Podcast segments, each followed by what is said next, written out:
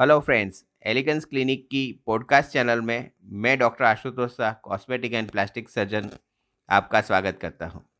आज का जो टॉपिक है वो है लिप लिफ्ट। दोस्तों, काफ़ी सारी बार एज के साथ में आपका जो अपर लिप होता है उसकी एज की वजह से ये ऐसे नीचे लटकता रहता है, तो वो आपका चेहरा अच्छा नहीं दिखता है और ये आपका लिप अंदर चला जाता है, खाली स्किन दिखता है।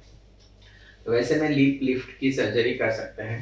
लिप लिफ्ट की जो सर्जरी होती है वो आपके नाक की ये जो बेस होती है वहाँ पे से आपकी स्किन को निकाल दिया जाता है और उसको वापस से प्लास्टिक सर्जरी के फाइन सुचर से टाके ले लिए जाते हैं।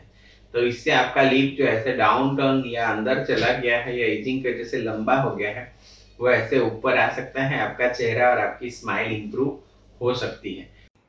तो आपको इसके बारे में और जानकारी चाहिए तो आप हमें 9879546805 यानी 9875964805 पर कांटेक्ट कर सकते हैं। और थैंक्स फॉर योर टाइम।